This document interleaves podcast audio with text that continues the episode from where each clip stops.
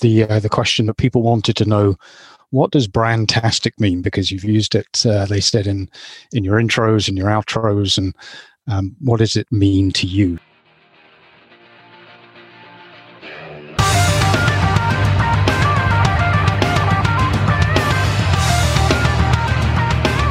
You're listening to the REI branded podcast. It's for you, the busy real estate investor who wants to stand out from the crowd and attract the right leads, right partners, and right clients every time.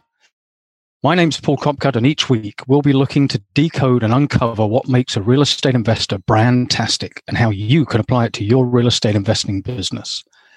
Each episode is intended to be valuable, cut to the chase, and actionable so you can begin to implement quickly and easily to get the results you want in your business.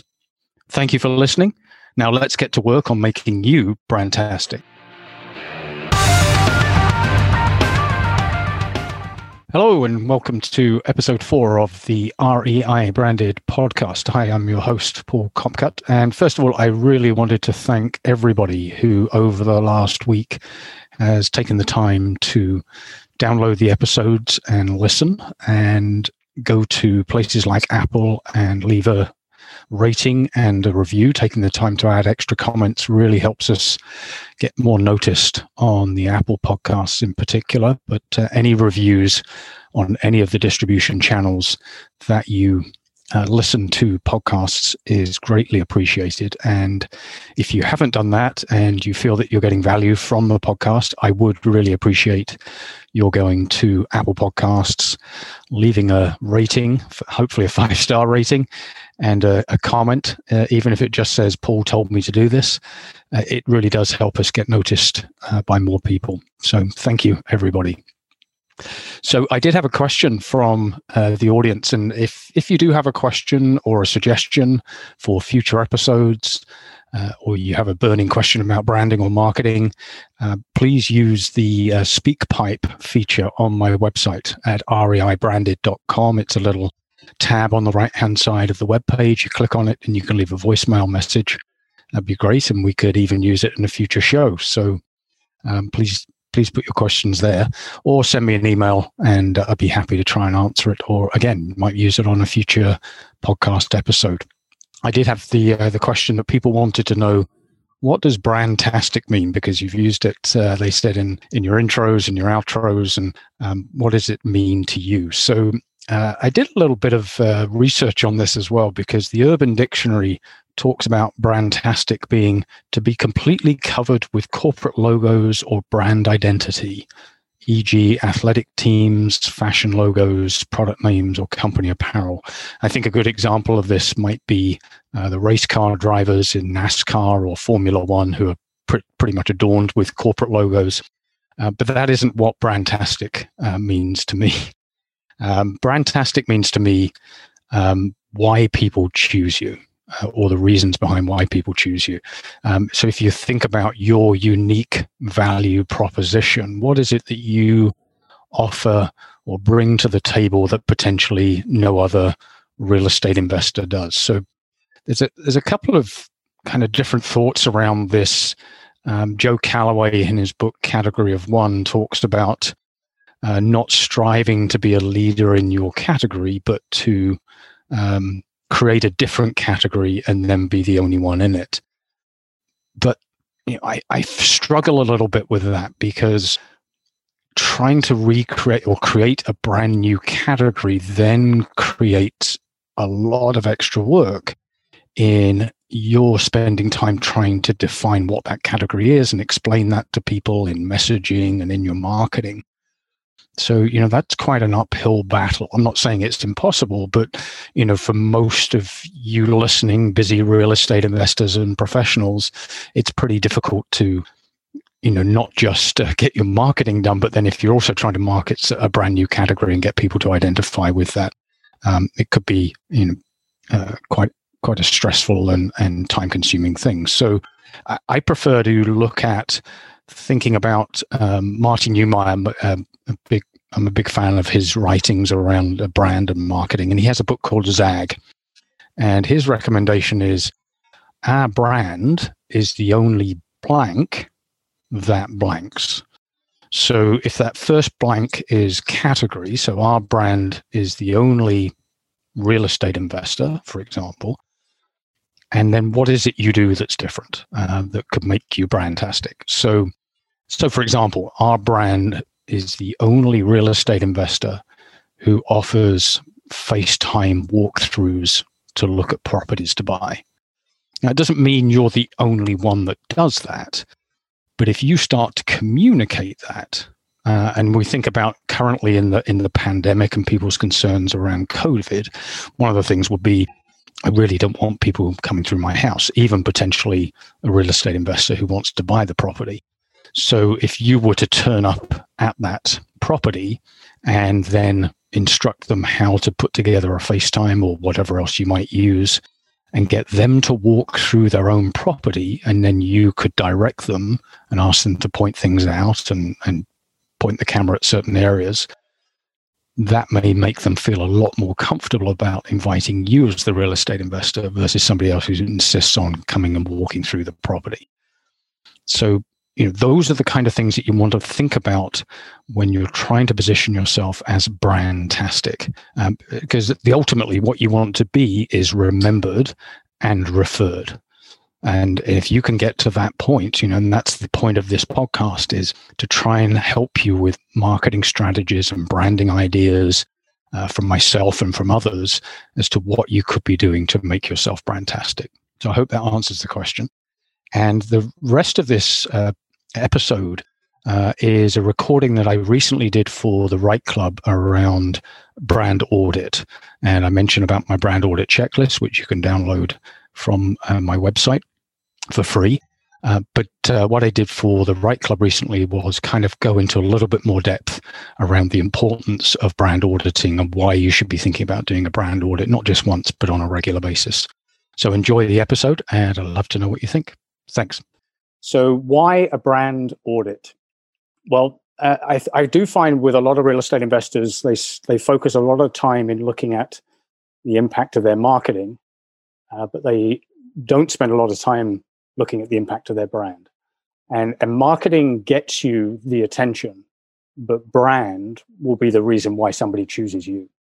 So that's why it's critical that you do think about your brand and you spend time on a regular basis to audit that brand and, and what are what are the perceptions of that brand because you may have an opinion around what your brand is but is that what's being truly reflected in the marketplace?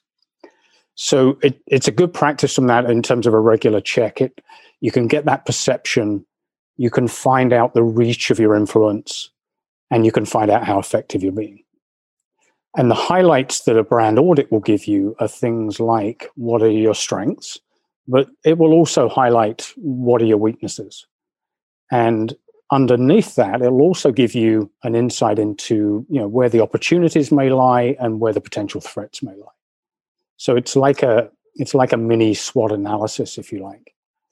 Uh, it also gives you an opportunity to align yourself with your customers' expectations. You know, Jeff Bezos, the, the head of Amazon, uh, famously said, uh, "Your brand is what people say about you when you're not in the room."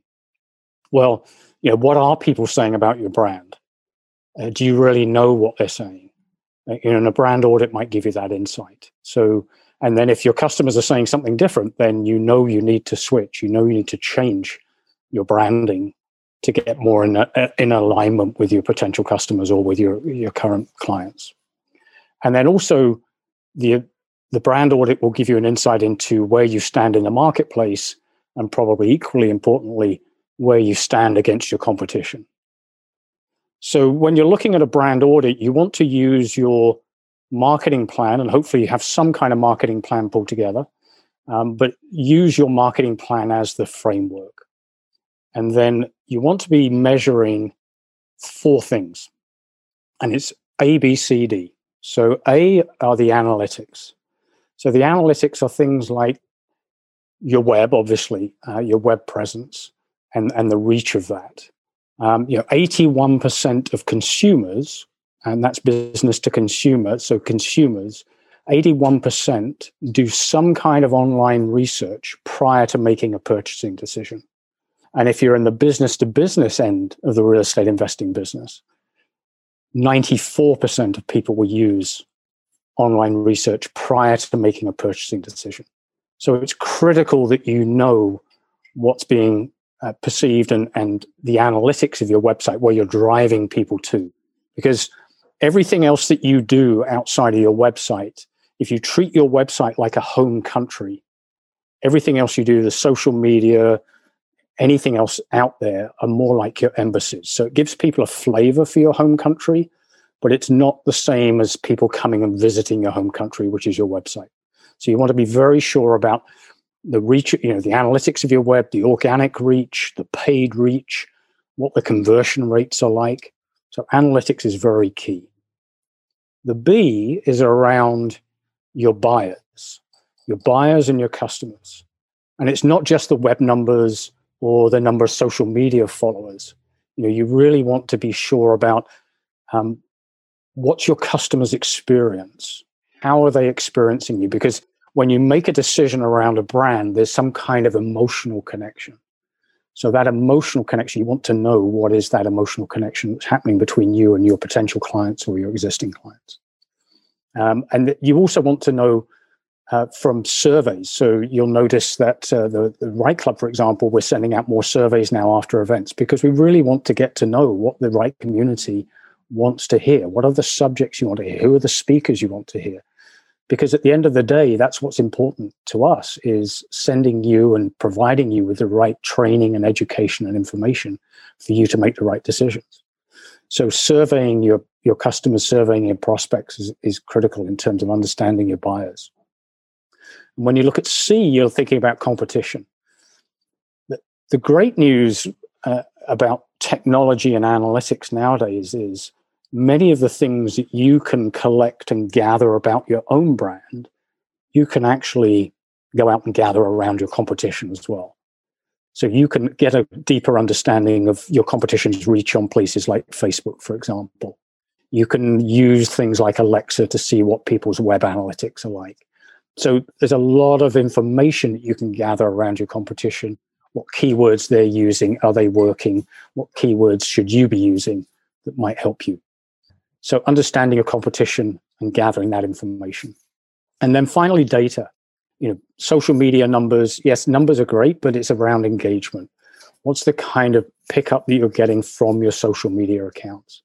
What's your sales data as well? How many leads are you producing? How many conversions are happening? So analytics, buyers, competition, data. Uh, and when you're thinking about your analytics, if you really want to go deeper, you know, are you getting the right traffic to your website? It's great if you're getting lots of visits to your website, but are they the people that you want coming to your website? And are they the right people that are converting? And what content is working better on your website? You know, do your target market enjoy videos or do they enjoy audio or do they enjoy written or is there a combination? You know, spend the time understanding because we could all spend a ton of time producing content, but if it's not producing the results you want, you know, that's wasted time, resources, and everything else. So I encourage you to regularly look at a brand audit. And in terms of a brand audit, I would suggest probably at least once a year. Um, but if you're making changes, uh, you know, give it time to have an effect. Um, so if you're maybe doing a rebrand, for example, which is quite a popular thing to do, you know, give yourself three to six months before you go back in and measure that brand again, because you've got to give time for that um, brand to that rebrand to get uh, traction. So take action, measure.